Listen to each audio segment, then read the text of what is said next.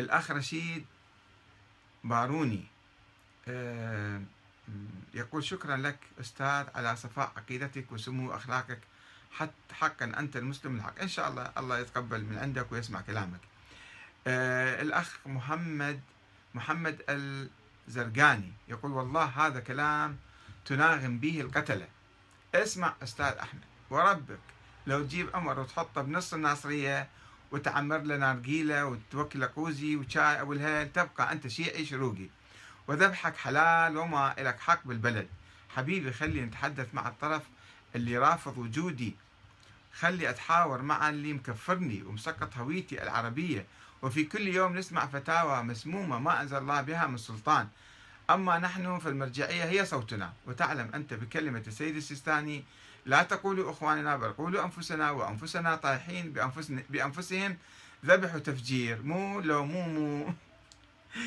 يا أخ محمد يعني آه يعني تعبير شعبي جدا ولطيف وعلى الطبيعة يعني. آه يعني ليس كل السنة يقولون ذلك يا أخي العزيز وحتى لو كانوا كلهم يقولون ذلك نفترض نفترض كلهم يتهمون الشيعة بأنهم عجم وصفويين. وكفار ومنافقين. يعني ماذا نفعل معهم؟ هل نسكت؟ هل ننسحب؟ أم نتحاور معهم؟ أم نحاول نغير موقفهم؟ يعني نأثر عليهم نفسيا نحاول أن نأخذ ونعطي معهم حتى تغير الصورة. والآن أنت حاكم في الناصرية أنت حاكم في العراق. فما يجب أن تفكر بهذه الطريقة. يجب أن أنت تكون مبادراتك مبادرات قيادية ليس مبادرات انفعالية عاطفية رد فعل على بعض السلبيين والناس اللي آه، عقولهم ضيقة وصغيرة. فنحتاج تغيير عقليتنا قبل ما نغير ثقافتنا أساسا. عقلية الحاكم غير عقلية المحكوم. تذكرون صدام حسين من كان بالحكم؟ كيف كان يوزع تمن ودهن و... وقيمة وحمص على المواكب الحسينية حتى يكسب قلوب الناس.